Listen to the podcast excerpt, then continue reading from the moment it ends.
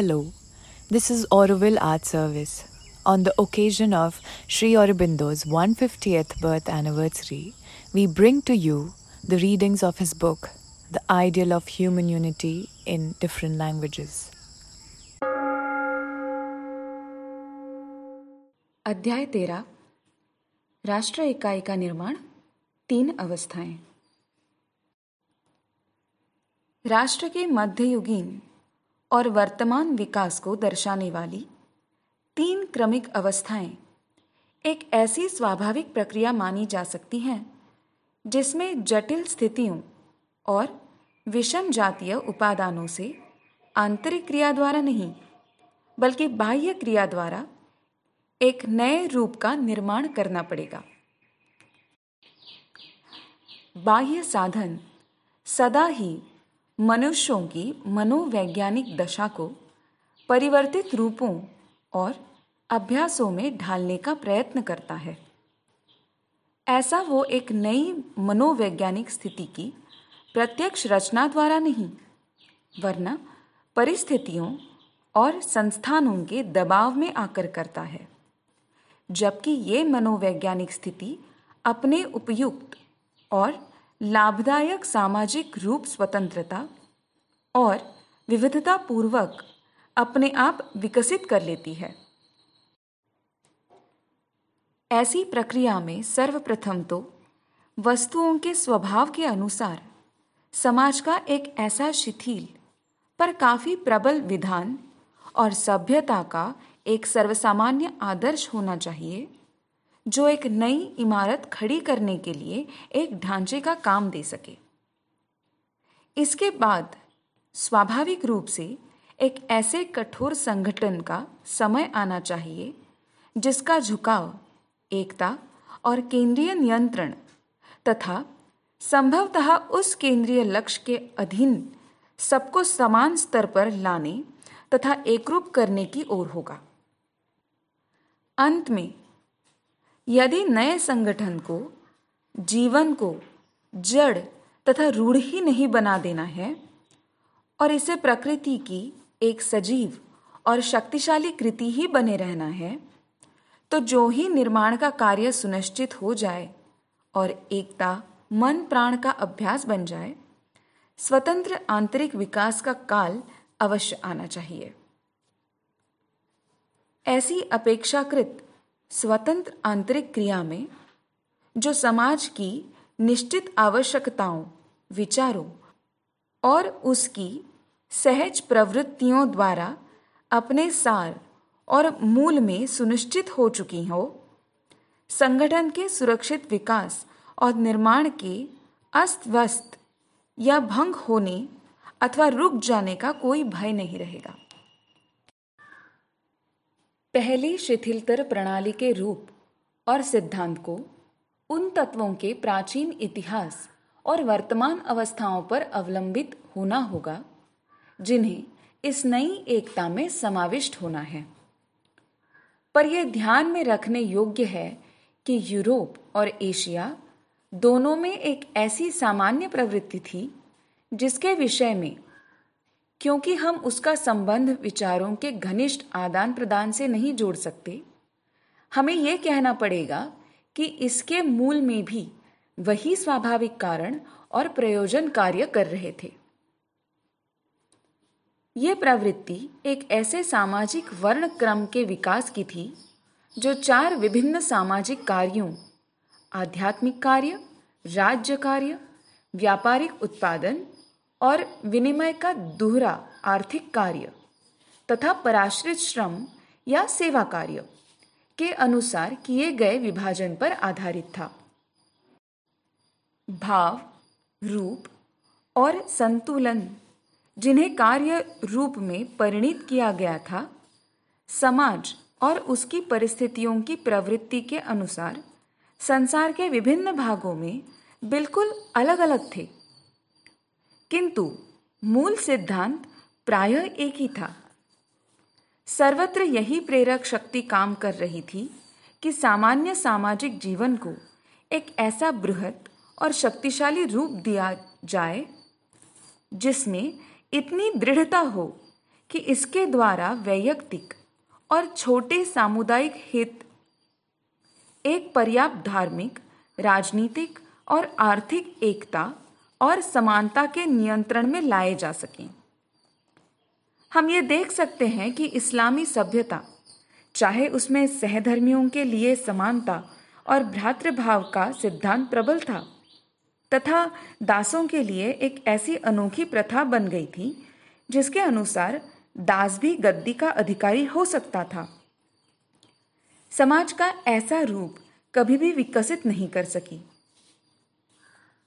राजनीतिक और प्रगतिशील यूरोप के साथ निकट संपर्क रखते हुए भी, यहाँ तक कि खलीफों के साम्राज्य के नष्ट होने के बाद भी, वह शक्तिशाली, सजीव, सुसंगठित और चेतन राष्ट्र इकाइयों को उन्नत करने में सफल नहीं हुई। ये कार्य तो केवल अब आधुनिक विचारों और अवस्थाओं के दबाव के कारण हो रहा है। परंतु जहाँ प्रारंभिक अवस्था सफलतापूर्वक प्राप्त कर भी ली गई थी, वहाँ ये अगली अवस्थाएँ प्रकट हुई ही हो, यह आवश्यक नहीं। यूरोप का सामंतिक युग अपने चार वर्गों, पादरी, राजा और सामंत मध्य वर्ग तथा श्रमिक वर्ग सहित भारत के पुरोहित, सैनिक वर्ग, व्यवसायी और शूद्रों के चतुर्वर्ण से काफ़ी मिलता जुलता है। भारतीय प्रणाली ने अपनी विशिष्टता एक ऐसे विभिन्न विचार क्रम से ग्रहण की थी, जो राजनीतिक, सामाजिक और आर्थिक विचार क्रम से कहीं अधिक धार्मिक तथा नैतिक था। फिर भी क्रियात्मक रूप में इस प्रणाली का प्रधान कार्य सामाजिक और आर्थिक क्षेत्र से संबंध रखता था। और पहली दृष्टि में ही इस बात का कोई कारण नहीं दिखाई देता कि ये छोटी मोटी बातों में विभिन्नता होते हुए भी सामान्य विकास का अनुसरण क्यों न करे। अपनी विशाल सामंतिक पद्धति के साथ तथा मिकाडो के आध्यात्मिक और लौकिक नेतृत्व तथा बाद में मिकाडो और शोगुन के दुहेरे प्रधानत्व में, जापान ने एक ऐसी अत्यधिक शक्तिशाली और आत्मसचेतन राष्ट्र इकाई विकसित कर ली थी, जो संसार में पहले कभी देखने में नहीं आई। चीन भी अपने श्रेष्ठ पंडित वर्ग की सहायता से, जिसमें ब्राह्मण और क्षत्रिय के आध्यात्मिक और लौकिक ज्ञान और शासन प्रबंध के कार्य तथा राष्ट्रीय एकता के प्रधान और आदर्श व्यक्ति के रूप में चीन का सम्राट और देवपुत्र एक हो गए थे। संयुक्त राष्ट्र बनने में सफल हुआ था। भारतवर्ष में जो इसका विभिन्न परिणाम हुआ, उसका अन्य कारणों के साथ साथ एक कारण ये भी था कि यहाँ सामाजिक व्यवस्था का विकास और ही ढंग से हुआ। अन्य स्थानों पर इस विकास ने लौकिक संगठन और नेतृत्व की दिशा ग्रहण की थी। स्वयं राष्ट्र में ही इसने एक ऐसी स्पष्ट राजनीतिक आत्मचेतना उत्पन्न कर दी, जिसके परिणाम स्वरूप पुरोहित वर्ग या तो सैनिक और प्रशासकीय वर्ग के अधीन हो गया अथवा उसने उनके साथ समानता प्राप्त कर ली। कहीं कहीं तो वे दोनों एक सामान्य, आध्यात्मिक और लौकिक नेता के अधीन एक हो गए। उधर मध्यकालीन भारतवर्ष में इस विकास की प्रवृत्ति पुरोहित वर्ग की सामाजिक प्रबलता की ओर थी। वहाँ सामान्य राजनीतिक चेतना का स्थान एक ऐसी सामान्य आध्यात्मिक चेतना ने ले लिया था जो राष्ट्रीय भावना का आधार बन गई। कोई ऐसा लौकिक केंद्र स्थायी रूप में वहाँ विकसित नहीं हुआ और न ही कोई ऐसा महान सम्राट अथवा राजा ही हुआ जो अपनी प्रतिष्ठा, शक्ति, प्राचीन गौरव और इस अधिकार के बल पर कि सब लोग उसका सम्मान करें तथा उसकी आज्ञा का पालन करें, पुरोहित वर्ग की इस प्रतिष्ठा और प्रबलता का पराभव या उसकी बराबरी, तथा राजनीतिक और साथ ही आध्यात्मिक और सांस्कृतिक एकता की भावना उत्पन्न कर सका हो। चर्च और राजतंत्रीय राज्य का आपसी संघर्ष यूरोप के इतिहास का एक अत्यंत प्रधान और महत्वपूर्ण पहलू है। यदि इस झगड़े का परिणाम विपरीत होता तो मानव जाति का समस्त भविष्य अति संकटपूर्ण हो जाता। पर हुआ ये कि चर्च को स्वाधीनता और राज्य सत्ता पर से अपना अधिकार छोड़ना पड़ा। जो राष्ट्र कैथोलिक बने रहें, उनमें भी राज्य सत्ता की वास्तविक स्वाधीनता तथा प्रबलता का सफल रूप में समर्थन किया गया था, क्योंकि फ्रांस के राजा ने गैलिंगन चर्च और पादरी वर्ग को इस प्रकार से अपने वश में कर रखा था कि फ्रेंच राज्य कार्यों में पोप का कोई वास्तविक हस्तक्षेप संभव ही नहीं था। स्पेन में पोप और राजा में घनिष्ठ मैत्री होते हुए भी तथा पोप की पूर्ण आध्यात्मिक सत्ता को सिद्धांत रूप में स्वीकार किए जाने पर भी असल में सांसारिक प्रधान, अर्थात राजा की धार्मिक नीति का निर्धारक। और धर्म अपराधियों के क्रूर दंड विधान का अध्यक्ष होता था। इटली में रोम के कैथोलिक संप्रदाय के आध्यात्मिक प्रधान की स्थानीय उपस्थिति। राजनीतिक रूप में संयुक्त राष्ट्र की उन्नति में एक विशाल नैतिक बाधा बन गई। स्वाधीनता प्राप्त इटालियन लोगों ने जोश में आकर रोम में राजतंत्र की स्थापना का जो निश्चय किया वह वास्तव में इस नियम का प्रतीक था कि एक सचेतन और राजनीतिक रूप में संगठित राष्ट्र की, उसके अपने अंदर केवल एक ही सर्वोच्च और केंद्रीय सत्ता हो सकती है और वह लौकिक सत्ता होनी चाहिए। जो राष्ट्र इस अवस्था तक पहुँच गया है या पहुँच रहा है, उसे धर्म को वैयक्तिक रूप देकर, धार्मिक और आध्यात्मिक अधिकार को अपने सामान्य लौकिक और राजनीतिक जीवन से या तो अलग करना पड़ेगा, या उसे सांसारिक प्रधान की एक छत्र सत्ता को बनाए रखने के लिए राज्य और चर्च की मैत्री के द्वारा दोनों को एक कर देना होगा। या फिर आध्यात्मिक और सांसारिक नेतृत्व को एक सत्ता में मिला देना पड़ेगा, जैसा कि जापान और चीन में तथा सुधार आंदोलन के समय इंग्लैंड में किया गया था। भारतवर्ष में भी जिन लोगों ने सर्वप्रथम किसी प्रकार की राष्ट्रीय चेतना विकसित की थी, इसमें आध्यात्मिक तत्व विशेष नहीं था।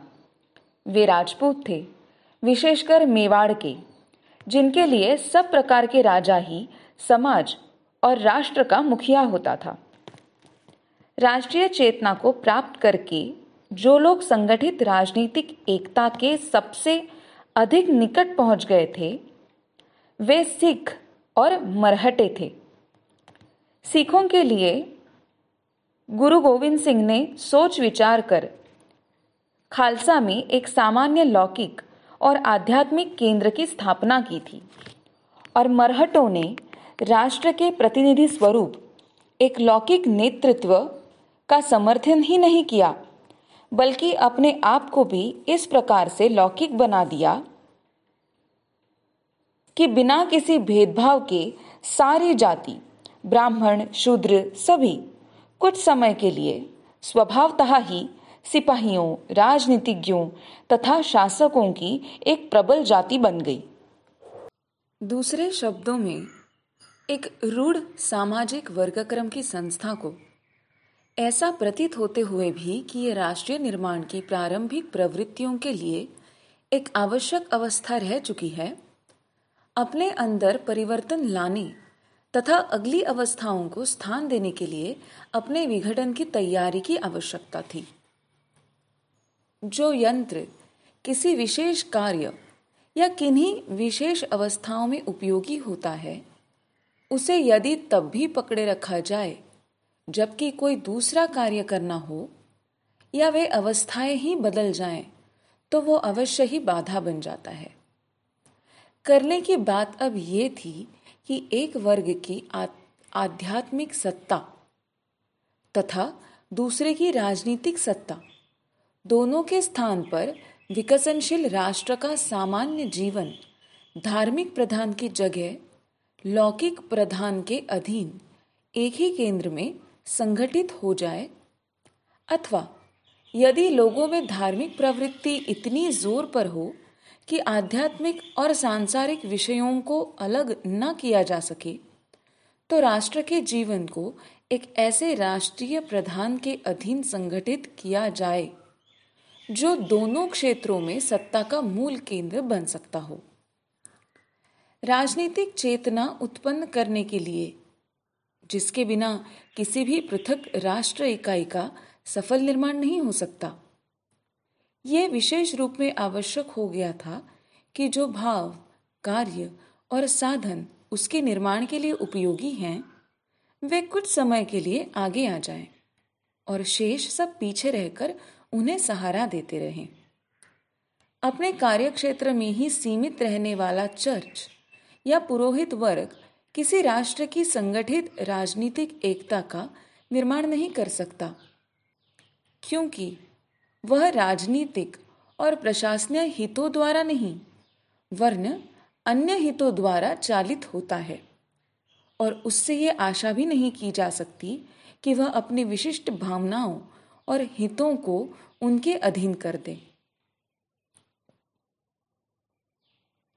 ऐसा वह केवल तभी कर सकता है, जबकि धार्मिक या पुरोहित वर्ग ही, जैसा कि तिब्बत में है, देश का वास्तविक शासन करने वाला राजनीतिक वर्ग ही न बन जाए। भारतवर्ष में उस वर्ग का प्रभुत्व, जो पुरोहितीय और धार्मिक या आंशिक रूप में आध्यात्मिक अभिरुचियों और हितों द्वारा चालित होता था। ऐसे वर्ग का, जिसका विचार और समाज पर आधिपत्य था, तथा जो राष्ट्रीय जीवन के सिद्धांतों को निर्धारित तो करता था, पर वास्तव में शासन प्रबंध नहीं करता था। सदैव ही उस विकास के लिए बाधक रहा है, जिसका अनुसरण अधिक अहलौकिक भाव वाली यूरोपीय और मंगोल जातियाँ करती थी।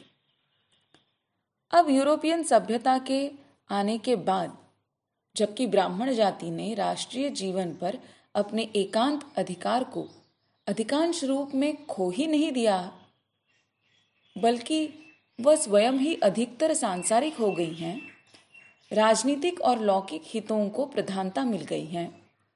एक व्यापक राजनीतिक चेतना जाग उठी है तथा राष्ट्र की संगठित एकता, आध्यात्मिक और सांस्कृतिक एकता से अलग, वस्तुतः संभव हो गई है। ये अब अस्पष्ट और अवचेतन प्रवृत्ति मात्र नहीं है। अतएव राष्ट्र इकाई के विकास की दूसरी अवस्था सामाजिक ढांचे का ही परिवर्तित रूप रही है, जिससे राजनीतिक और प्रशासनीय एकता के शक्तिशाली और प्रत्यक्ष केंद्र के लिए स्थान बनाया जा सके। इस अवस्था के साथ एक प्रबल प्रवृत्ति भी आवश्यक रूप में जुड़ी हुई है कि जो स्वाधीनताएँ रूढ़ सामाजिक वर्गक्रम से प्राप्त होती हैं, उन्हें भी नष्ट कर दिया जाए। और साधारणतया सत्ता एक ऐसी राजतंत्रीय सरकार के हाथों में सौंप दी जाए जो सदा स्वेच्छाचारी नहीं तो कम से कम प्रबल अवश्य हो। पर आधुनिक जनतंत्रीय विचारों के अनुसार, राजा को लोग उसी अवस्था में सहन करते हैं, जबकि वह राज्य जीवन का अकार्यकारी एवं नाम मात्र का प्रधान, सेवक अथवा शासन कार्य का एक सुविधाजनक केंद्र हो। वास्तविक नियंत्रण रखने के लिए अब उसकी आवश्यकता नहीं रही है। परंतु इसमें कोई अतिशयोक्ति नहीं कि राष्ट्र प्रतिरूप के विकास में, जैसा कि इसका विकास मध्ययुग में वस्तुतः हो चुका था, एक शक्तिशाली राजा का ऐतिहासिक महत्व रहा है। यहाँ तक कि स्वाधीनता प्रेमी द्वितीय भावयुक्त और व्यक्तिवादी इंग्लैंड में भी प्लेटिजेनेट्स और ट्यूडर्स राजा ऐसे वास्तविक और सक्रिय केंद्र बिंदु थे, जिनके चारों ओर पनपकर राष्ट्र एक दृढ़ रूप तथा परिपक्व शक्ति को प्राप्त हुआ। उधर अन्य महाद्वीपीय देशों में कैपेट्स और उनके उत्तराधिकारियों द्वारा फ्रांस में, स्पेन में कैस्टाइल वंश द्वारा और रूस में रोमेनोव्स और उनके पूर्वजों के द्वारा जो कार्य किया गया था, वो तो और भी अधिक महत्वपूर्ण है। इनमें से अंतिम दृष्टांत के बारे में ये कहा जा सकता है कि इवानो, पीटरो और कैथेरिनो के बिना रूस का अस्तित्व ही नहीं होता। आधुनिक समय में भी होहेन सॉलेंस ने जर्मनी के एकीकरण और विकास के लिए जो मध्ययुगीय सा कार्य किया, उसे भी जनतंत्रवादी जातियों ने व्याकुल और विस्मित भाव में देखा। क्योंकि इन लोगों के लिए इस प्रकार की घटना को समझना तो कठिन था ही, किंतु इसकी तथ्यता पर विश्वास करना और भी अधिक कठिन था। पर हम बालकन के नए राष्ट्रों के प्रथम निर्माण युग में भी यही बात देख सकते हैं। उनके विकास को केंद्रित करने और उसे सहायता पहुँचाने के लिए राजा की आवश्यकता। चाहे उसके साथ कितनी ही विचित्र सुखांत या दुखांत घटनाएँ क्यों न लगी हुई हों, पुरानी आवश्यकता की भावना की अभिव्यक्ति के रूप में पूर्णतया समझ में आ जाती है। यद्यपि ये आवश्यकता अब उतनी वास्तविक नहीं रही हैं, किंतु इन जातियों के अवचेतन मनों में ये अब भी अनुभव की जा सकती थी। आधुनिक ढंग के राष्ट्र के रूप में, जापान के नए निर्माण में, मिकाडो ने भी इसी प्रकार का कार्य किया था। नव निर्माताओं की सहज प्रेरणा इस आंतरिक आवश्यकता को पूरा करने के लिए उसे अपने असहाय एकांतवास से बाहर खींच लाई थी।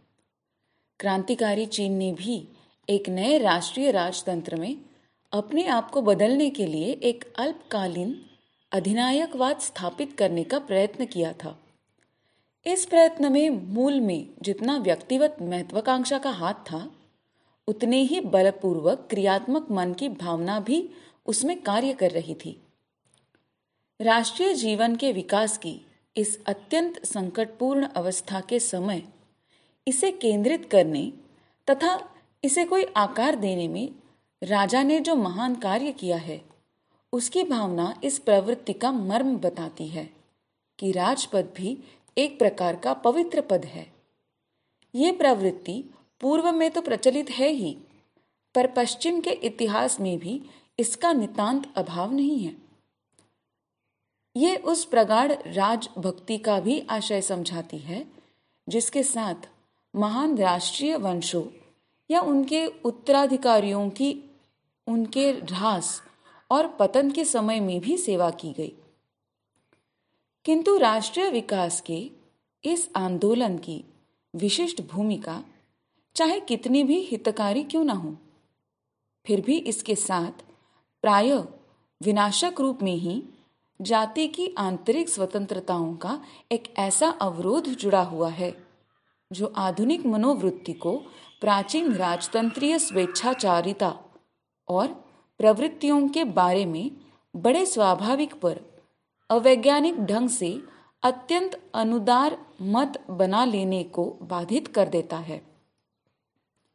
क्योंकि ये सदा केंद्रीकरण, कठोरता एक रूपता दृढ़ नियंत्रण तथा एकाग्र निर्देशन का कार्य होता है। एक ही कानून, एक ही सिद्धांत और एक ही केंद्रीय सत्ता को सार्वभौम रूप देने की आवश्यकता इसे पूरी करनी पड़ती है।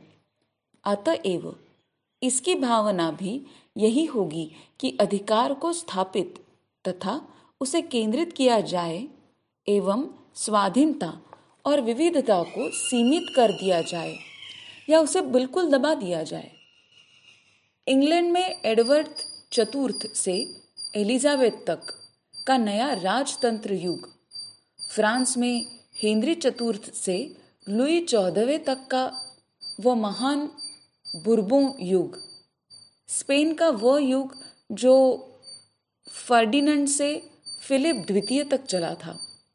रूस में महान पीटर और कैथरीन का युग।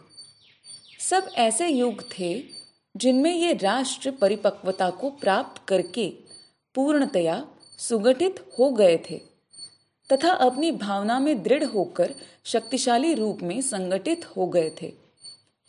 ये सब स्वेच्छाचारिता के या उसके आंदोलन के युग थे।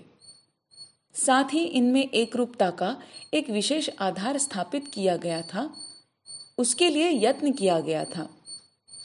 इस स्वेच्छाचारिता ने पहले से राज्य के पुनर्जीवित हो, होते हुए सिद्धांत को तथा जाति के जीवन विचार और अंतकरण पर अपनी इच्छा लादने के उसके अधिकार को अपने प्राचीनतर वेश में छिपा रखा था जिससे कि वह एक अखंड अविभाजित पूर्णतः निपुण अनुशासित मन और शरीर बना सके। इस बात को ध्यान में रखते हुए हम ट्यूडर और स्टुअर्ट राजवंशों के जनता पर राजतंत्रीय सत्ता और धार्मिक एकरूपता लादने के प्रयत्न को स्पष्ट रूप में समझ सकते हैं। इससे फ्रांस के धर्म युद्धों का, स्पेन के कैथोलिक राजतंत्रीय शासन तथा न्यायालय अन्वेषण के अति क्रूर ढंग का और रूस के निरंकुश जारों की एक स्वेच्छाचारी राष्ट्रीय धर्म लादने की उत्पीड़क इच्छा का वास्तविक अर्थ भी हमारी समझ में आ सकता है। इंग्लैंड में इस प्रयत्न को सफलता नहीं मिली, क्योंकि एलिजाबेथ के बाद इसके लिए कोई वास्तविक आवश्यकता अनुभव ही नहीं हुई।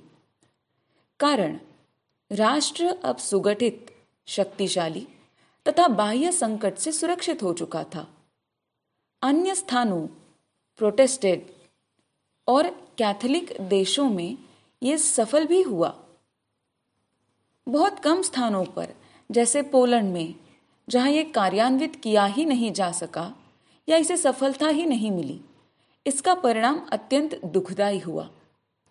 निश्चय ही मनुष्य की आत्मा के लिए यह सभी जगह अत्याचार रूप था। पर इसका कारण केवल शासकों की स्वाभाविक दुष्टता ही नहीं थी। राजनीतिक और यांत्रिक साधनों द्वारा राष्ट्र इकाई के निर्माण में ये एक अनिवार्य अवस्था थी।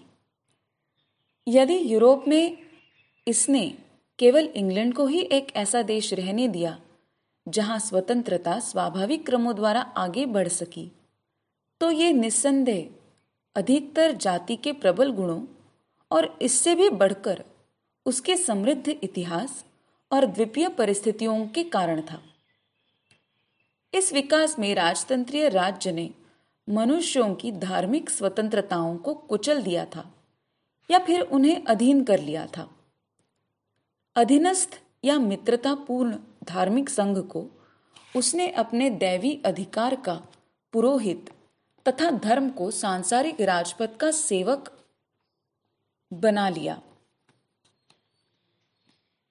उसने कुलीन तंत्र की स्वतंत्रता को नष्ट कर दिया।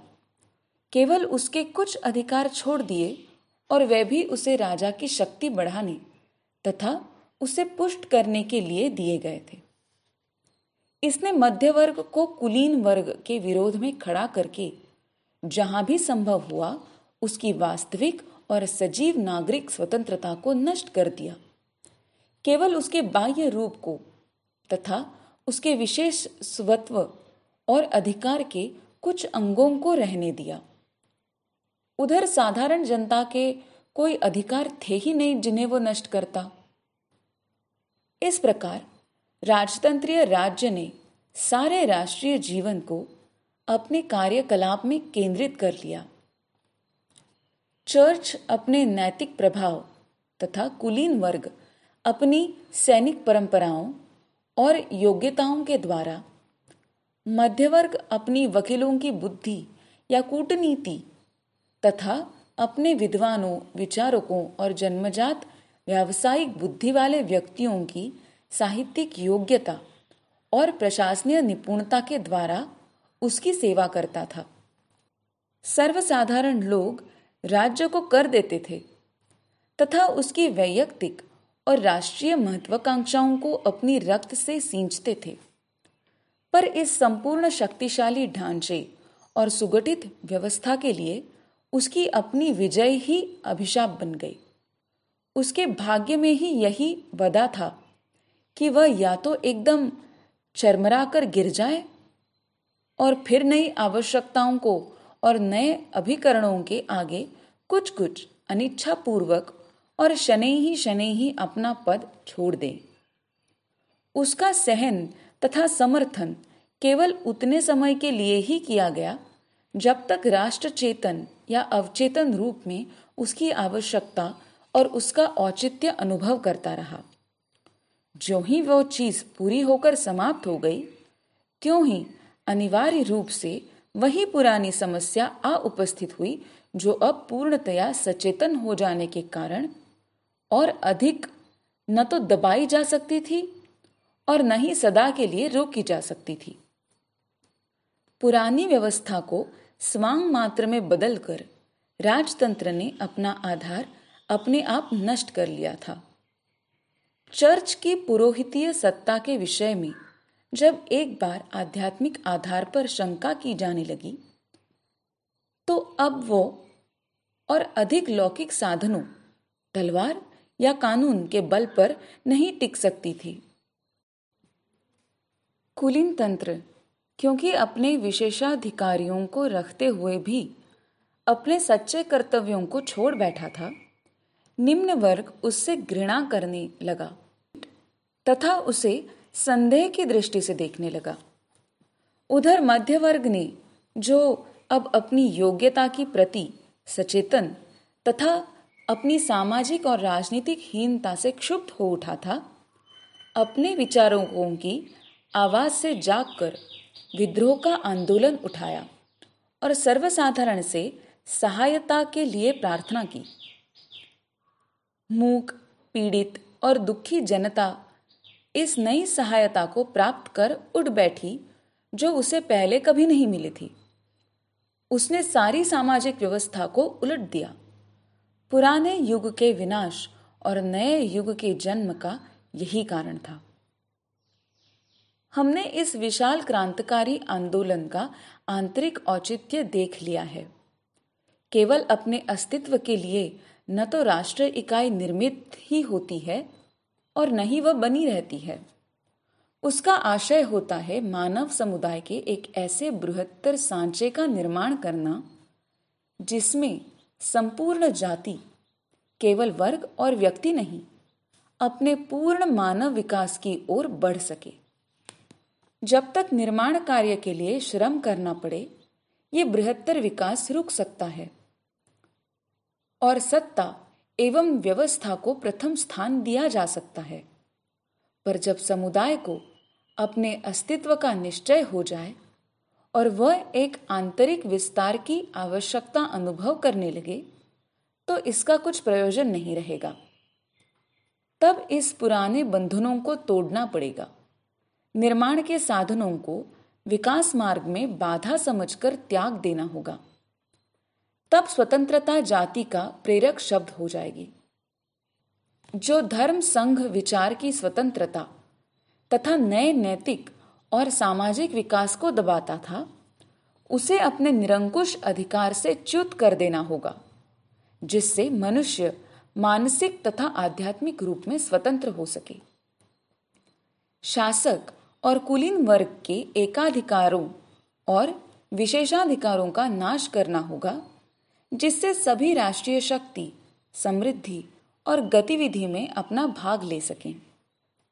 और अंत में मध्यवर्ग के पूंजीवाद को भी एक ऐसी आर्थिक व्यवस्था स्वीकार करने के लिए प्रेरित या विवेश, विवश करना पड़ेगा, जिसमें कष्ट, दारिद्र्य और शोषण नहीं होंगे, तथा समाज की धन संपत्ति का उन सभी के द्वारा समान रूप से उपयोग किया जाएगा, जो उसे अर्जित करने में सहायक होते हैं। सब क्षेत्रों में मनुष्यों को अपने स्वत्व को प्राप्त करना होगा, अपने अंदर के मनुष्यत्व की महत्ता और स्वतंत्रता को समझना तथा अपनी पूरी क्षमता के अनुसार कार्य करना होगा। कारण, स्वतंत्रता पर्याप्त नहीं है। न्याय भी आवश्यक है और इसकी मांग प्रबल हो रही है। समानता की पुकार उठ रही है। निश्चय ही पूर्ण समानता का इस संसार में अस्तित्व नहीं है। पर इस शब्द का उद्देश्य पुरानी सामाजिक व्यवस्था की अन्याय युक्त और अनावश्यक असमानताओं का विरोध करना था। न्यायुक्त सामाजिक व्यवस्था के अंदर सबको समान अवसर प्राप्त होगा। सभी को अपनी मानसिक शक्तियों की वृद्धि तथा उनके प्रयोग के लिए समान शिक्षा दी जाएगी। और जहाँ तक हो सकेगा, सामुदायिक जीवन के लाभों में सबका बराबर हिस्सा होगा।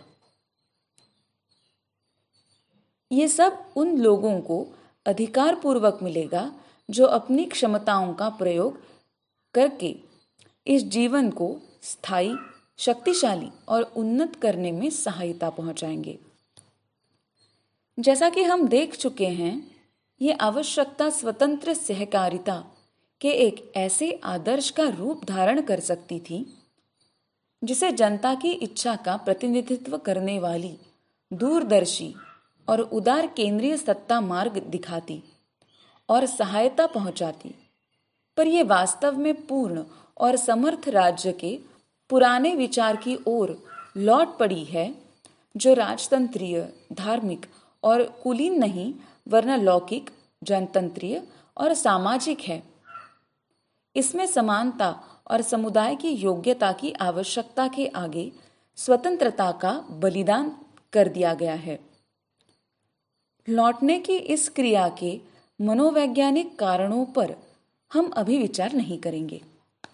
शायद स्वतंत्रता और समानता में, स्वतंत्रता और अधिकार में तथा स्वतंत्रता और संगठित योग्यता में पूर्णतया संतोषजनक मेल तब तक कभी भी नहीं हो सकता जब तक मनुष्य व्यष्टि तथा समष्टि रूप में अहंकार अहम भाव के सहारे जीता है।